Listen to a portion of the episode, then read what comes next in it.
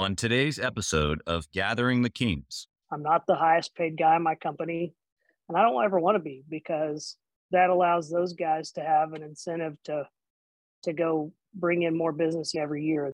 You are listening to Gathering the Kings with Chaz Wolf, featuring fellow seven, eight, and even nine figure business owners who have real battle scars from business and life, but have prevailed as the king that they are designed to be. We welcome high performing entrepreneurs to the stage in order to reveal the real of the real on what it takes to build a successful business today. We dissect the good and bad decisions they've made along the way that give a true and accurate picture of the journey of success and how you too can get there. Through this dialogue, you will learn the value of growing your network and surrounding yourself with power players and kings like today's guest. Grab your pen and notebook because we're about to dive in. What's up, everybody? I'm Chaz Wolf, Gathering the King podcast. I've got uh, Jordan Madewell here on the King stage. My brother, how are you? Good, man. Thanks for having me today. I appreciate you being here today. You're in a couple different industries. I want to give you an opportunity to tell us what you're up to. Well, we are based out of Lubbock, Texas, and we have a general contracting and real estate development company. And we operate really nationwide in about 12 to 15 states a year. And we primarily build in the uh, commercial, real, retail, automotive, and restaurant spaces. Wow. Okay. A lot of lot of activity in those spaces the last several years. Yeah. Yeah. It's been and busy. It's been a lot of yeah, a lot of opportunity. It seemed like a lot of those spaces were going to fall off the earth in 2020, you know, with COVID, but then they all come back really strong. They have, let's say, macro level. Yeah. We were very fortunate that a lot of what we build for and who we build for uh, were deemed essential. And so yeah. that allowed us to, we just kept rocking and rolling and actually increased our business through COVID and through kind of some of those harder times for some folks. So we were very fortunate. Yeah. Yeah. It's great. Well, so I want to know before we kind of get into your story and how you've built this kingdom, I want to know why. Like, why have you built it? And why do you continue to build it? I have, I guess, a couple of reasons. One, we, my wife and I, we started this business eight years ago, and the really the first goals were, I wanted to be my own boss. I wanted to have the flexibility and freedom of working for myself. And then the second was I wanted to, you know, have a comfortable life, but I really wanted to come make enough money to have extra money to put into real estate. Real estate and rental property has always been in my family and background, and she's been a passion of mine. And so I thought, well, this is a good avenue to achieve that. And then if I'm in construction, I can do the remodel or I can build the property or I can fix it up or whatever. And so right. those are the two primary. What it's built into today, you know, that was in 2014 with me and a card table in the back of a shop I rented for next to nothing. And to today, we're probably pushing 30, 32 people on the team. Like I said, in states all over the country, pushing probably north of 40 million in sales this year. Mm-hmm. Made the Inc. 5000 fastest growing company list out of the last three or four years. It's really grown some legs. And yeah. now it's turning into how we can serve our team and how we can, you know, improve our community and how we can really almost kind of like a legacy thing. Yeah. I'd love to hear you, you know, explain just a, another layer on that what is legacy to a guy like you? I mean, goodness, you want to talk about explosive growth and, of course, a large team. What does legacy mean to you? I mean, sure, everybody wants to build something they can hand over to their kids. I mean, I don't think that's unique or new or special. I think where maybe I think a little different than some people is we're faith based people. We go to church, it's a big deal to us. And so we want to make a ton of money so we can give a ton of money away. And um, that's important to us. And we've seen in the small opportunities we've had to be what I would call outrageously generous, that it changes people's lives. And that's pretty powerful for us. And so we want to not only do that for people in the community or in our church, just affording opportunities for our team members to better their lives and to do things that they might not have the opportunity to do working for some more traditional employer. So those are some of the things. And, you know, we want to build, you know, some assets so we can pass it on to not only our children, but our children's children and so on and so forth. So that's been really impactful. And, and we've been able to kind of learn from some people a little bit ahead of us in our community and nationwide that we feel like we're doing that. Why, re- why reinvent the wheel, right? Yeah. Yeah. I love that. Do you think that, you know, because legacy, especially with your first answer of being able to pour into different giving opportunities inside the church or associated to, you know, different arms of the church, has that always been a heart for you and your wife, or has that grown as the business has grown and like, oh, wow, we've got opportunity now? Or tell me about that. I don't know your audience very well, but it has always been on my heart. And I'll say it this way, Chaz. I believe it to be scriptural, and I just believe it in how God made me is that I've always pretty, been pretty decent. And in the last 10 years, I've been really decent at making money. And I just feel like God's put that skill set in my life so that I can be a conduit for him. And so I've always just been a big believer in tithing and offering and gifts and that type of thing. And even when I remember, you'll laugh at this.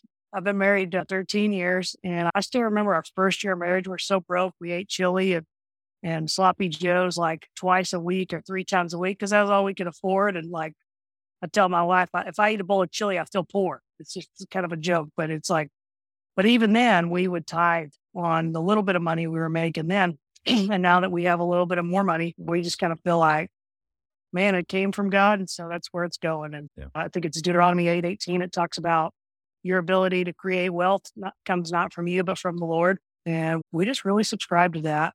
And it's been important to us the whole way. And so we do our best to tithe on every dollar that comes through our house. It's incredible. Just what what I I mean, of course, the principle of all that is just incredible. But what I really hear in you is that it's, like you said, you subscribe to it. It's a discipline, it's a choice that gets repeatedly made, right?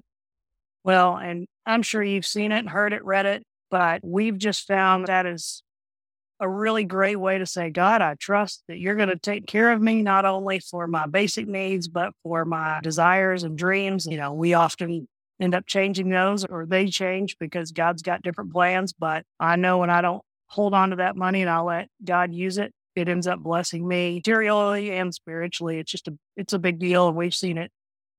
I can point to a handful of measurable things that we've done in our career professionally, you know, miraculously or coincidentally, if you will, happen on the yeah. tails of us tithing. Yeah. So it's a big deal. It's a big deal. Yeah. 100%. Okay, so let's get into some business story time, some tactics, if you will. I want to know in the early years, all right. Why this business or how did you get started in this line? I know you said kind of real estate's always been in the vein of your family. What about construction? How did that connect? So I'm a third or fourth generation contractor. My my father was a home builder and did commercial subcontracting. My grandfather was in that. And I want to say maybe even his grandfather did some building even back then. And so, you know, I go to college right out of high school. They wanted me to go get a degree because, you know, we don't want you swinging the hammer. We don't want you in construction. Uh, you know, it's too hard. It's too whatever. And so, not only did they send me to college to do that, number two, they never even showed me a trade. They never let me learn anything in construction while I was in school or while I was growing up because they didn't want me going in it.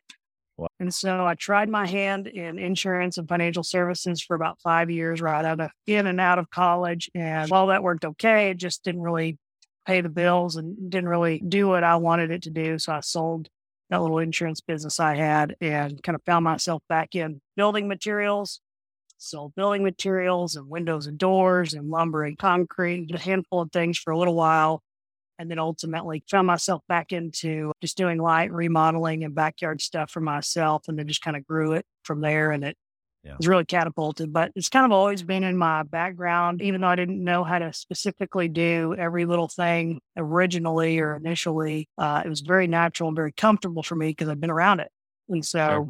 very quickly i learned all of the craft and trade of doing what we're doing today what I'm good at and where I've found to be unique in the construction field is that I'm really good at building a team and I'm really good at putting deals together and I'm pretty good at the finance side. And so that's afforded me to take my background or at least my knowledge of construction and apply that to finance and money and, and it multiplies. Yeah, 100%. I love the backdrop. Tell me in, in some of those first years as you were building, what was a good decision that you made that you can look back on and point to that one moment in time and tell us about it? Very tactically, you know, when you're first starting out, when you're a one man, when you're it, you know, maybe you and a secretary or something, you know, you're doing it all. And you basically kind of just have to do it all until you kind of get to where you're like, I have no more bandwidth. I can't do any more else. Right. You know, I think a lot of people in the entrepreneurial world feel that, experience that. And so I'm going to, I'm, I kind of talk with my hands sometimes, but Good. you know, you go up and then you kind of hit that plateau. You're like, I just can't do anymore. I could sell more, but I can't do anymore. And so just learning to recognize that pattern of just kind of hitting that where you're maxing out your bandwidth. And then either, it either basically it comes back to infrastructure. That infrastructure is either people or it's technology or it's, you know, buy a bigger building or rent a bigger space so you could fit more people on the uh, but basically when you have to reinvest in your people or your infrastructure and your P&L dips and. That really sucks for a lot of people because they go, man, I'm not, I got to make less money now or I'm not as right. profitable now, but it's really just a short term window. Yeah. And so once you do that and kind of staff up or increase your infrastructure or, or whatever that case may be, then we found that it hockey sticks uh, shortly after that. And I've seen that happen about four times in our business. And to whatever degree that, you know, staffing up or reinvesting in our infrastructure is, we've just seen it happen over. And so now we start to recognize, okay, well, we can't do this much more work anymore, but it's still coming in the door. Go get more people. Okay, well, we're out of seats on the bus and I got guys sharing offices. We got to get a bigger space okay, right. you know, we've got to expand our territory. We've got to, you know, fly more, whatever it is. We just kind of started to notice that. So I would say to answer to your question, a long answer. Yeah, is, good. Is just kind of see that and like you may be great at your craft. Get somebody to run the business in and free you up to go do more craft. Go be better at your trade and let them handle the books. Let them handle the the payables and the receivables. If you're better at administration or kind of running that, then go hire rock star performers that can do what you're selling really well. Yeah. And what you'll notice is that starts to free you up to either do more of what you're doing or focus on other things that need your attention and not really have any, you don't really falter at that point. And so I did that first. And so in my business, it was a project manager slash estimator, really hired him. And uh, he not only came with some skill sets, but basically completely replaced me from the most time intensive part of my job. So it allowed me to go do more of it. And so our business doubled because of that. And then what I did with him specifically is I just built a team around this guy. He happens to be a real thoroughbred, you know, rock star type of employee. He he can just do so much compared to the average employee, and that's great. But that's not a sustainable model. And so I started hiring a couple people to just support him and to free his yeah. time up. Yeah. So I kind of started creating these little business teams within our business unit. And, um, and that led to even more growth. And that guy sells as much or probably more at this point than I do or did. And then as we created another business unit, I kind of tried to build another little team. And then so today we have about three, really four business units that I'm trying to kind of replicate that model over and over with. Now our commercial construction has gotten so big that I really kind of have a team inside the team. So yeah. that was what I would say. Get that. And then the second part of that answer is get your books as clean as you can and, and get your finances in order. Doesn't mean you are perfect, but quit running your personal expenses through your business. What I did, this is what I did, Chaz, is I took a salary. I paid myself as cheaply as I possibly could, kind of for a set amount of time. And, and I just, that allowed me to reinvest in the business. And in short order, I have a decent salary and, and compensation plan, but I'm not the highest paid guy in my company. And I don't ever want to be because that allows those guys to have an incentive to, to go bring in more business each everything every year. And so that's been a big deal with us. But get your finances in order. And if you can't do it, get somebody that can help you with that, that you trust and then hire those key people. I would say those two things were early on. And I say early on in the first one to three years, one yeah. to four years of my business. And it's just went through the roof. There's a couple of books that I've read over the years that I would say are very impactful and that we use in some form or element today. Okay. Profit First is a book by a guy named Mike Michalowicz. And we use that thing religiously in all of our business units. Great book. It, uh, the way I describe it is how Dave Ramsey's great for personal finance. This has been the best kind of map or set of tools I can use for business finance or money management. So that's been Right. awesome. Myth I haven't used religiously, but I mm-hmm. have taken a lot of their pr- principles and kind of bringing on people and pulling people up and promoting within and bringing in new entry level people. That's been helpful. And then we're right now, our team, our management team, kind of my executive folks, we're going through the book called Scaling Up and just kind of how to to grow our businesses. And, and it talks about cash, execution, strategy, and people, and how each of those things you have to implement in a really high effective way. And if you do, then you know you go from the next level. It's kind of the old what got me here does not get me to there. And so that's what we've been doing actually recently. That's awesome. Yeah, so much value there. You even summarized it, so I don't have to. It's fantastic. The the listener should pause and re-listen to that. You should take me up on that. You should pause. You should go back and listen to that again. Hey, Chaz Wolf here. As many of you know, I have been on an absolute mission to help entrepreneurs from all across the country in many different industries level up their game and grow their business and intentionally connect with other entrepreneurs. We do that obviously through the podcast, but we also have a peer to peer mastermind group specifically for seven to nine figure business owners. We are bringing some of the best and most successful entrepreneurs and minds together in a regular and super intentional way to not only grow our network, but to be able to leverage. And at a certain point in business, success becomes about leverage, leveraging time, leveraging resources, leveraging key relationships. This is exactly what we're doing inside of the peer to peer mastermind group called Gathering the Kings, specifically for seven to nine figure business owners. So if that's you, if you're ready to level up your seven to nine figure business even to the next level and get around other big hitters just like you, I want you to go to gatheringthekings.com, fill out a short application, and uh, it'll come to an application uh, call with me. And I want to chat with you to see if it might be a good fit. Talk soon. Now, I want to know the opposite side of the coin here, Jordan. I want to know the moment in time where it, you weren't, you didn't have your best day. You didn't make your best decision. I guess I would answer that two ways, Chaz. Like, uh, first thing I would say is don't make mistakes, but don't make fatal ones. In our business specifically, we try to never take on a specific construction project that represents more than a certain percentage of our annual sales, Sure. just because if it goes wrong, that's a big hickey to overcome. So that's one thing we do to try to kind of mitigate risk. Number two, you know, everybody has a rough project or a rough day or a or you know a patch, and so you try to be introspective with it, and you try to go, hey, why why did that not go the right way? Usually, there's a handful of variables that you can kind of point to, not mm-hmm. always, but what I've also seen is you kind of have to just expect not everything to go perfectly. You know, everybody plans stuff out perfectly on paper, Right. But invariably, one out of every so many of our construction jobs don't go exactly like we want.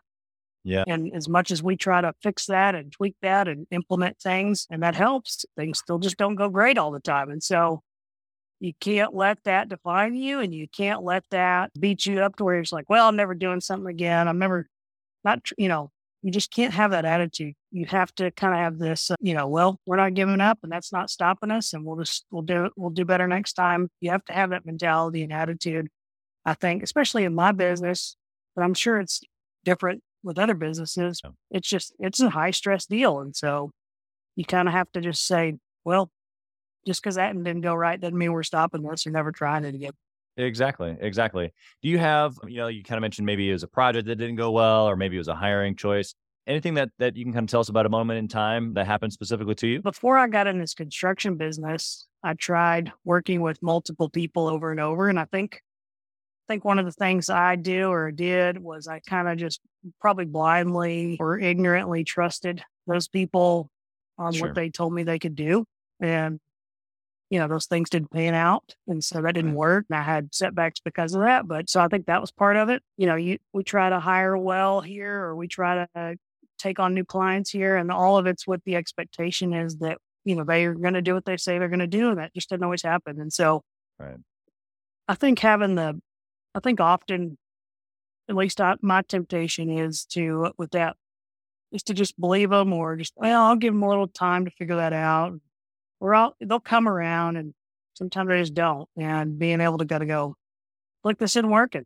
And uh, we've got to, we've got to stop the bleeding or we've got to fix it or we've got to replace you or we've got to do something. And so when you're at the leader of an organization, you, at me, I'm like, hey, I want to be compassionate or I want to be generous or I want to be gracious. And maybe they're going through hard times or maybe something's happening. But what you're really doing is you're telling the rest of your team that I'm okay incompetence. I'm okay with lackluster performance. I'm okay with them not taking care of business. And so you're really just telling the rest of the team, you know, they're the exception or they can do whatever they want. And you're, you know, it doesn't matter.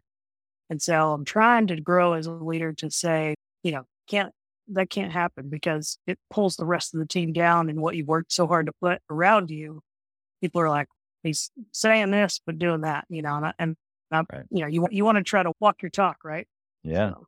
Yeah, hundred percent. What sort of and maybe maybe you can cross this over even to the personal side since you started with you know the decisions around tithing and that type of sure. thing. But what process do you take a decision through? Like when it comes to your desk, even in the business or in personal life, is there a discipline? Is there a process that you kind of formulate an answer? Uh, when I guess I'll, I'll you just stop me where, but I'll just kind of answer that in two or three different ways when I have big, heavy decisions or important decisions, okay, I try to to get more than my own input. Okay. So I, you know, in the counsel of many, there's wisdom type of deal, and so I try to get people that are, and I would say, make those council relevant. You know, there may be super someone super smart, but they're in education or academics. Well, as much as I trust and respect that person, they're not going to be able to speak into my life in the construction business. Sure. And so I try to grab people that are relevant and have the wisdom of re- it, in the relevant area of my life and try to, you know, it basically, if I'll do a good job of presenting that in, a, in an unbiased way to a handful of people and I start seeing a pattern in their answers, that's probably the wisdom I'm looking for. And you can't be too arrogant or uh, stubborn to hear it. It may not be what you really want to do, but yeah. may be the right answer. So that's one thing. People have heard of the, you know, you kind of list out your pros and cons. I do a 2.0 to that. I actually try to weight each pro and con on a scale of zero to 10 of okay. how important it is to you. Sure. Because people are like, oh, I've got three pros and three cons. That didn't do any good. But right. maybe one of the cons weighs more than the other. Maybe one of the pros. And so basically, that helps me quantify an emotion if, if, that makes sense. And so I'll do that from time to time. You know, obviously we try to use our faith as a backbone of our decision making or or the lens to to how we make those decisions. And generally that's a pretty easy thing for us. Not always, but it's pretty easy. And so we try to lay that lens over kind of what we're doing and why. And then if I'm doing really well, I, I take the uh, perspective of kind of what we've set with monthly or quarterly or annual or, or kind of multi-year goals. You know, is what we're yeah. doing in this little moment going to propel me towards my annual goals personally or professionally or where I want to be in three or five years. And so if I'm doing really well, I'll feed it through that perspective as well. Yeah, you've very thorough, three different examples, clearly lots of different types of decisions that that uh, guys have to make in business. And so, um, yeah, there's different levels. There's different ways of thinking, different ways of processing. So I appreciate that perspective. I want to come at you with a couple different type, uh, maybe a different angle of questioning. I call it the sure. speed round, but we will wrap up here pretty quickly. I want to know. My first question is this: I want to know if you can dwindle your entire business down into one trackable metric that you would just be able to track that one thing forever. What would that one metric be? Oh gosh, that's super hard. I would say if I had to give you one, or maybe I'd give you the first, would be leads. Okay. Uh, you know the one, rest of the story from that. Well, the reason is if I don't have sales, I have nothing else to track. Right. But really, one step before that, if I don't have enough leads coming in, I'm not going to close enough deals. I, I, don't know if this is a law. I don't know if this is a whatever, but we have noticed no matter if it's my smallest division of my business where we do repair, all the way to my big, huge commercial projects, we close in between 20 and 30% of what we quote for estimate. I don't know why. I don't know how scientific that is, but that's what we do. That's the number. And so that allows me to kind of go, hey, let's back into that. I want to hit this much in sales, or I have to hit this much in income, or I have to do whatever. And I'm only closing 20 to 30%. And I know I need to go quote or estimate five to six times or whatever that math Right. is. Right. Uh, and so if I'm watching and inspecting how much we're, then I know we're going to close this much. Otherwise, then we'll be okay. And then I can do the next most important thing, uh, like watching expenses or tracking profit Sure. margin or Right. you know how quickly we c- convert our cash cycle or all those things. But that's what I would probably, if I had to give you one. Yeah, that's good. Super good perspective too, uh, because I think it, it dwindles it down to, you know, survival. Really, if you don't have that, then you got nothing anyway. Yeah. Okay, you've already given us a couple book recommendations, so appreciate that. Next question is: Do you intentionally network or mastermind with other entrepreneurs? Probably not as formal as I should. But Sure. yes, I do. I go to a couple conferences every year. Some are in my street, Sure. some are in more real estate investing type of industry. Uh, Yeah. But yeah, usually I'm going to a couple of conferences or meetups or networking, but they're bigger. And I do that two or three times a year. Honestly, I, I network a lot naturally in my Yeah. church. I network naturally. Just, you know, we're in Lubbock, Texas Tech University is here, big football and sports in our town. And so we see people out at events, Yeah. you know, and that's natural. And my brother, he makes me look introverted. He's super extroverted guy. And that's what he harps on all his team on his business is use your natural habitat to network. And then to answer, I think what you're asking me is how do I grow as a person or how do I grow my network is Yeah, I've always been a lifelong learner. Obviously, that's why a lot of what you do and what your audience is doing, but sure. find the five or six people that you want to emulate. And if you do it in a very humble and non annoying way, most of the time those people will share some things with you.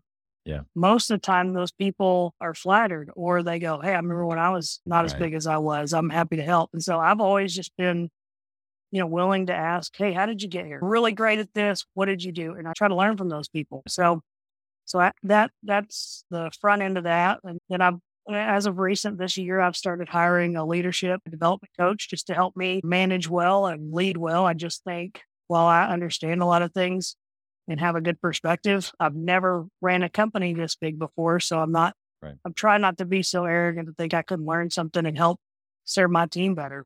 And he says, always says, uh, Hey, the bottleneck is at the top. And, and I laugh at that, but it's true. It's like, you know, we're only going to grow as, as much as my ability to lead. And so hired a leadership coach to try to help me think better, learn. And so we're doing that. And I've never done that before. And then I read all the time. I try to read a book a month, a couple books a month, depending on what it is.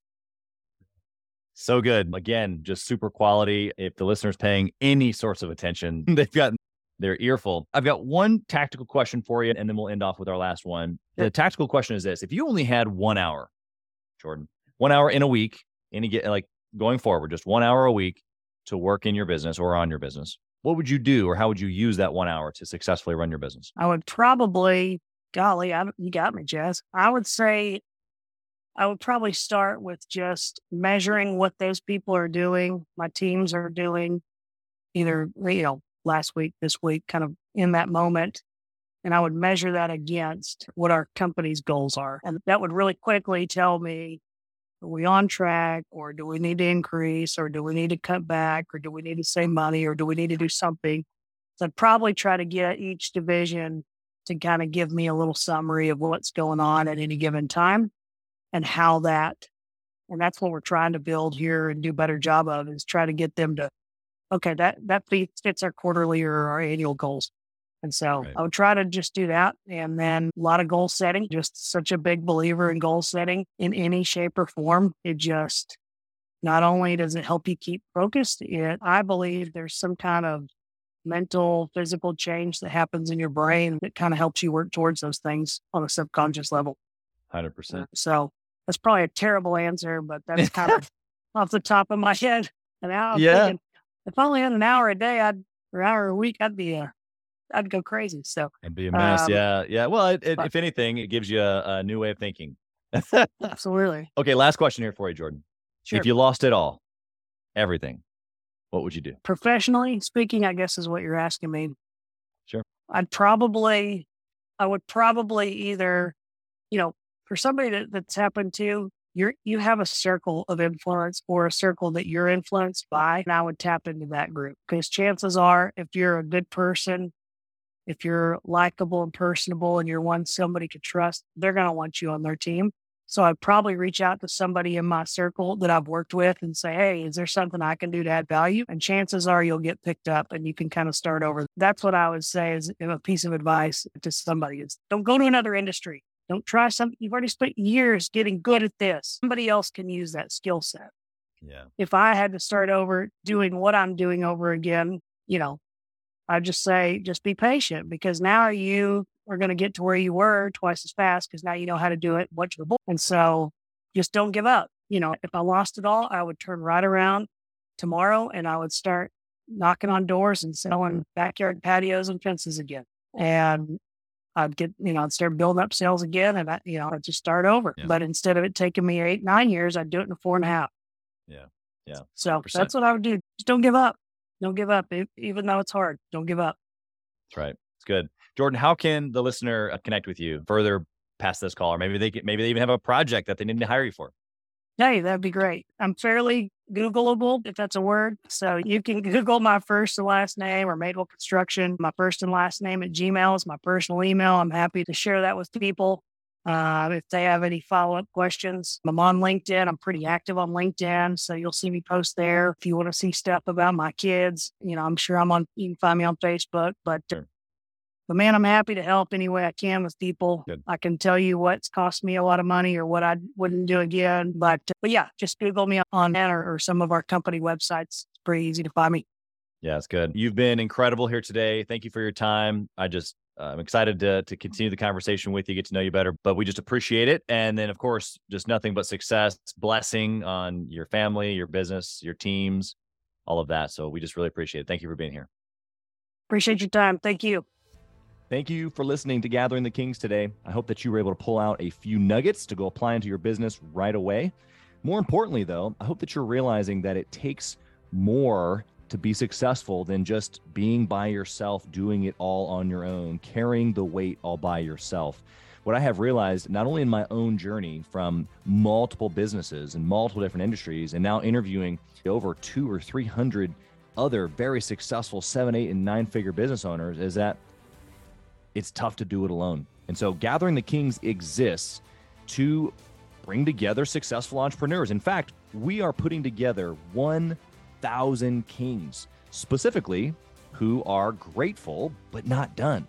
We're intentionally assembling kings who fight tooth and nail for their business, family, and communities. And here's what we believe that in the pursuit of excellence in those areas, that it ignites within us the responsibility to govern power and forge a lasting legacy. So if that relates and and resonates with you and you know that you need people around you sharp, qualified other very successful business owners, I want you to go to gatheringthekings.com. I want you to take a look at what we're doing and see if it makes sense for you to be part of our pursuit to 1000 kings. Talk soon.